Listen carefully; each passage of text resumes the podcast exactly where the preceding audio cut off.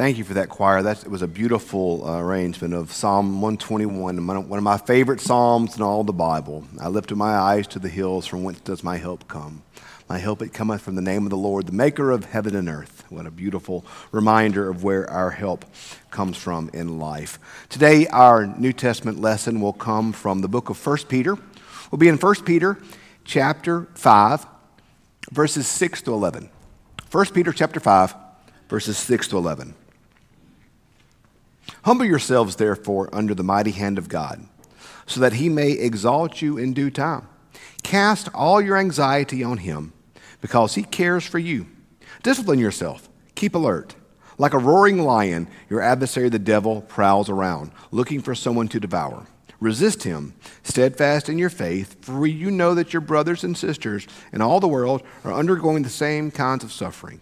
And after you have suffered a little while, the God of all grace, who has called you to his eternal glory in Christ, will himself restore, support, strengthen, and establish you. To him be the power forever and ever. Amen.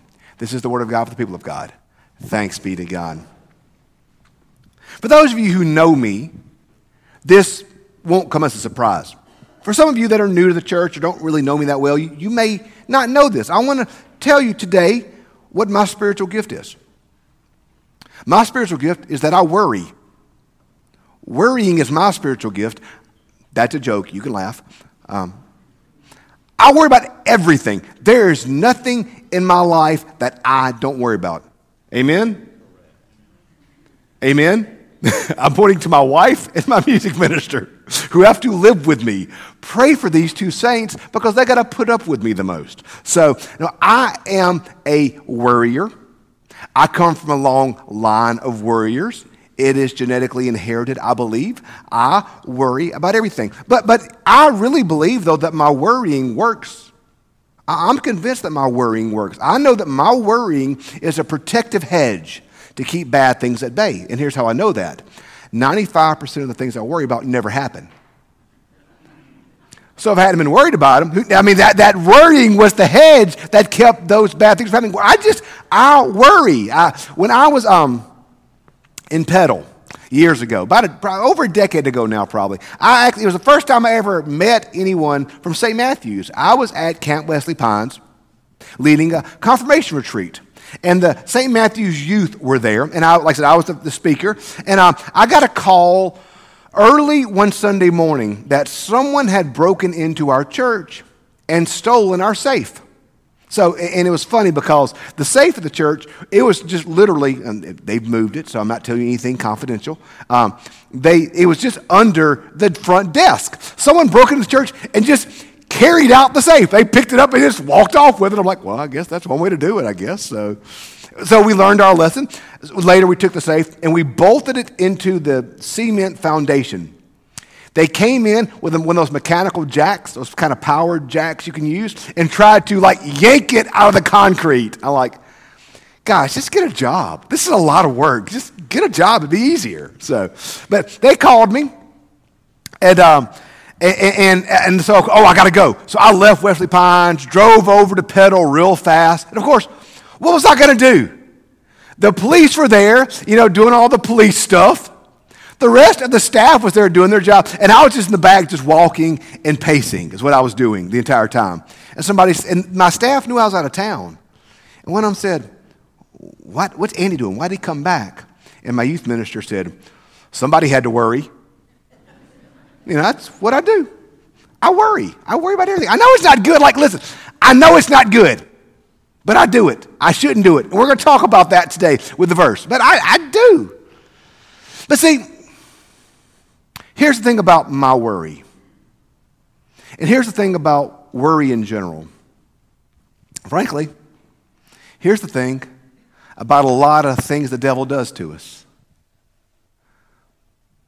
My, my worry has a good foundation. The Bible says that teachers are doubly judged. My, I won't give an account to the district superintendent or to the bishop. I'll give an account to God for how I led and how I modeled the faith. Yeah. I, want to do things right. I do. I, I want, I sincerely and deeply want to be a good father to my children. I, I sincerely and deeply want to be a good husband to my wife and a good pastor to you. I want to make sure with the time that God has given me that I use it well and that I do everything in my power to make sure that I've lived a life that glorified the gospel of Jesus Christ, and that through my life, others were introduced to the saving power of Jesus Christ. I take this stuff seriously, y'all. And if I'm going to go from preaching to meddling, I think one of our struggles in church sometimes is that we don't really take this stuff seriously.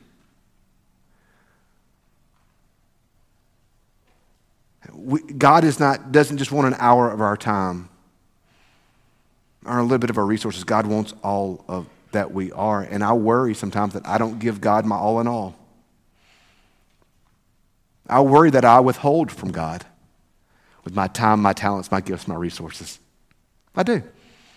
I worry that I, I don't lead well. I do. I worry that I'm not always the best husband or father. I worry sometimes that my, of my struggles. Yeah. See, my worries are not, I'm not worried about the Ole Miss field goal kicker. I'm worried about some stuff that matters. And that's the most dangerous kind of worry. Because you know why?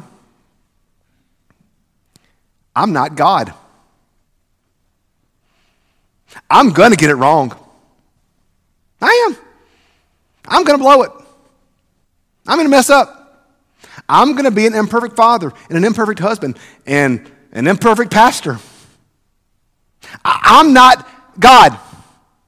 I'm not the Savior of the world. I didn't die for your sins. I'm just some moron from Chica. And so that if my worry is grounded in the reality that I must be perfect, I have made myself God when I simply am not. So, do you see what worry does? Worry takes a noble intent. I want to be a good pastor or a good husband or a good father. I want to be a good friend. I want to model God. Those are, those are all really good things. Those are good things. But then it puts the pressure of doing those things on me, and I'm going to crack under that pressure. I was talking to a pastor recently. Don't know if y'all know this or not. The United Methodist Church is in a bit of a pickle. Don't know if you've been paying attention to that or not. Probably not. That's another joke. You can laugh at that. And I was really worried about how I'm leading in the midst of all this. I want to do it right. This pastor told me, he said, Andy, don't worry about doing it right because you want to get everything right. He said, worry about doing it faithfully. You're not the hero Jesus is. Don't worry about you getting it right. Worry about following Jesus. If you do that, then it all works out. See, our worries aren't usually grounded in bad things. Our worries, we worry about our children, don't we? We worry about our children's successes in, in, at home and at school and in social events. We worry about that. I do. We worry about our parents. If you have older parents, you worry about your parents, don't you? You worry about your spouse. You worry about your job. None of these things are bad. See, that's the danger with worry. We're usually not worried about bad things. We're worried about important things. We're worried about good things. We're worried about things that actually do demand our time and that do demand our efforts and that do demand our energy. That's, that's the danger of worry. Is normally worry is not inconsequential things, but it's important things. Things that actually do demand our energy. And that's the trick the devil plays on us. is he makes us the answer to our problems instead of Jesus being the answer to our problems. That's why, y'all, I think today's passage is so important. But I want you to hear it as a verse of freedom and not as not a verse of condemnation today. Let me read to you the verse that I'm focusing on today. Cast your anxieties on him. By the way, had somebody text me. There's a Jason Isbell song entitled Anxiety, and they said, You're an Isbell fan. You mentioned that song. I'm like, Yeah, I forgot. Sorry.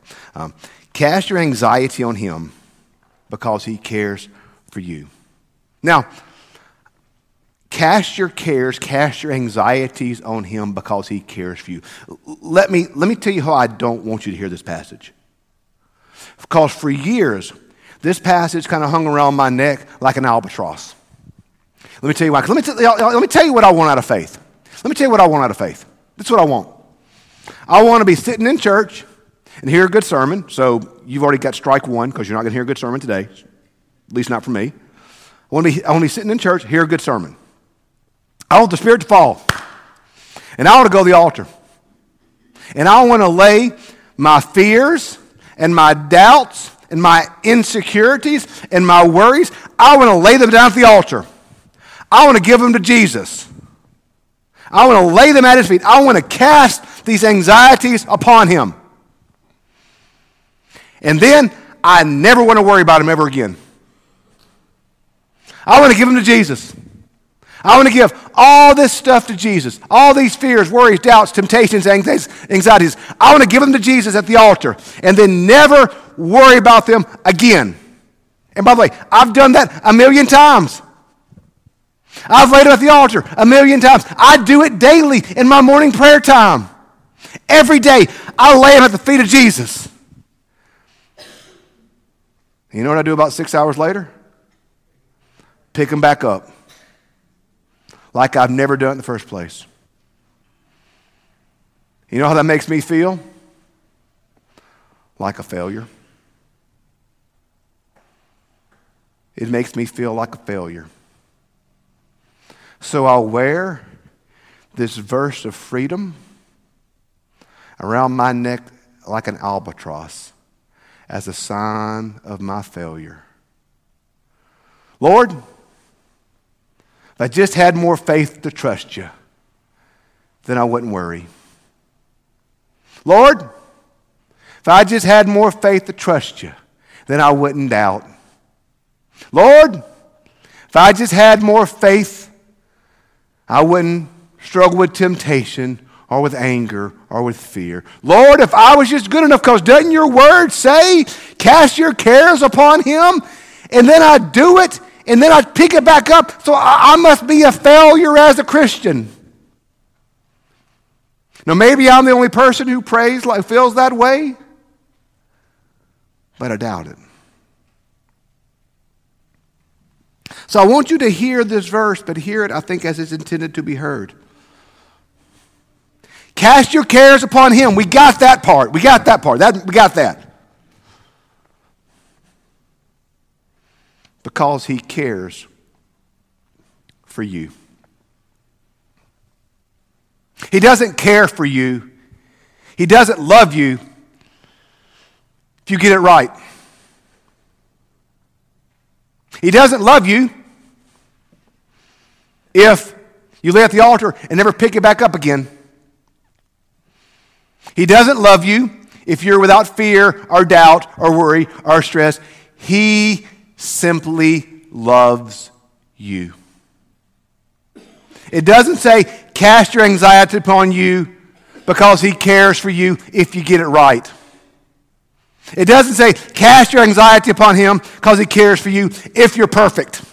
It doesn't say cast your cares upon him, cast your anxieties upon him because he cares for you if you never worry again. There is no rejoinder to this. Cast your anxiety on him because he cares for you. Full stop. His caring for you is not conditional upon your actions. You're awesome, but you're not God. Okay? You're all, you're all, you're all smart, funny, and above average but you ain't Jesus. Okay? We've got to cast our cares upon Jesus because he cares for us. And then if we pick them back up, we give them back. When we pick them back up, we cast again, and we cast again, and we cast again, and we cast again. We cast our cares upon Him over and over and over and over. And what we hope, what we pray for, what we progress in is that we cast our cares upon Him, and maybe we don't pick them up for a week or so. But if we pick them up a week later, you know what we do? We cast them back to Jesus because He cares for us. But most days, I cast them at the altar at 11.55, and I picked them up before I even got in the parking lot. And so you know what I do? I cast them back upon Jesus over. And what frustrates me is I think, well, golly, God, I'm doing it wrong because I'm picking it back up.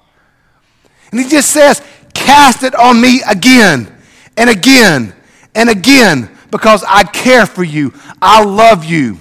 As the Psalter said, Yea, when I walk through the valley of the shadow of death, I will fear no evil.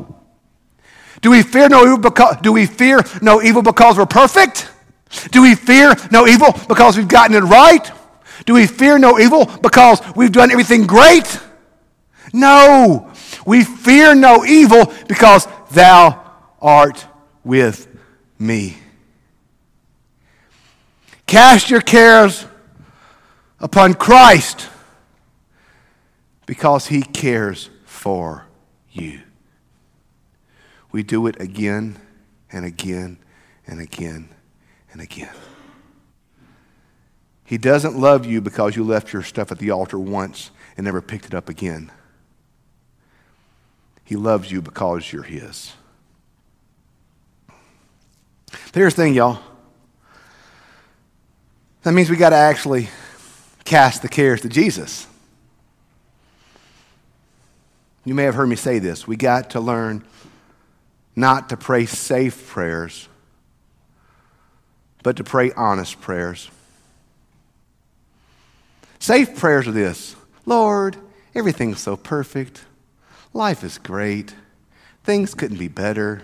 Everything is wonderful. Thank, thank you. By the way, that, that's a good prayer to pray. There's times we pray that. But sometimes we got to pray this Lord, this is terrible. I don't know what you're doing. Lord, I got no clue what you're doing. I got no cl- clue where this is heading.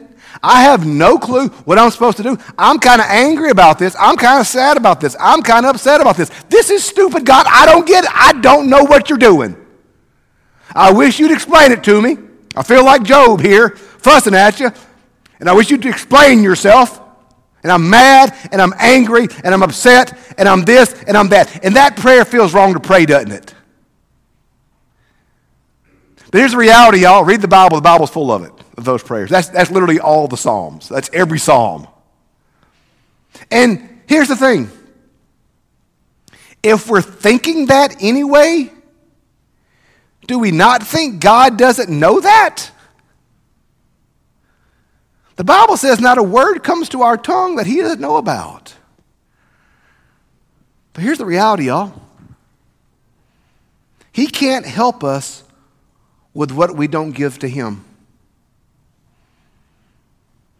If we go to God with closed fists, holding tight to our anxiety and our worry and our temptation and our fear, if we go to God with a closed fist, He can't help us with what we cling on to.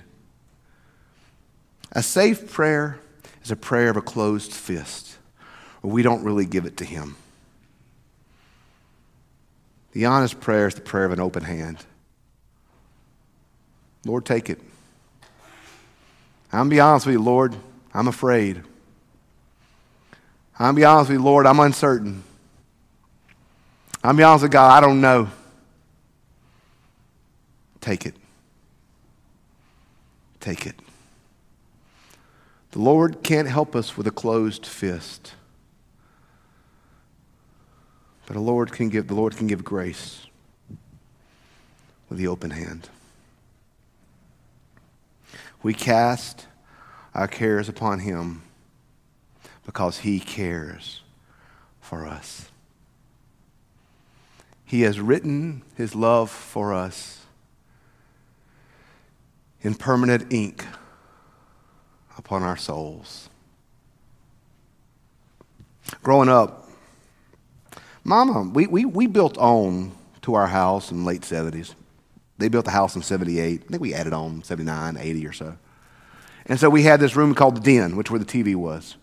And um, they just, Mama gave me this writing thing when I was a little bitty. Um, it was like a dry erase board, sort of, kind of.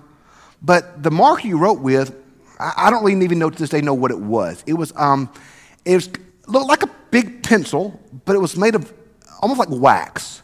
Was a very oily type of wax-like material, and you would write on this dry erase board, and you could erase it.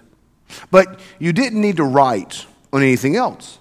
Because, you know, it, the, the way the oil and the makeup of this pencil was, it, would, it really would do a deep stain of, um, of whatever you wrote on. Well, you look at me, you know, that guy's an artist. I mean, I know I reek art. Um, and so when I was a small child, I decided that our wooden brown door needed to be black, like the pen.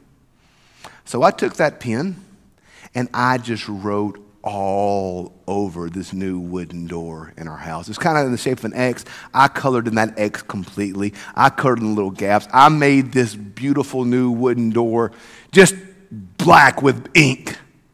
And my mom walked in and she said, Wow, Andy, you are such a talented artist.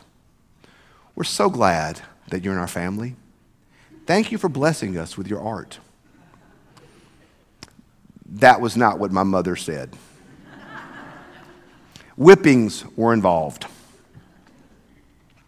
And she got a scrubber and scrubbed the door. And she got most of the oil and the gunk off the door. But to this day, you look at that door, you can see where some of that oil and wax got absorbed into the door and it still marks that door to this day.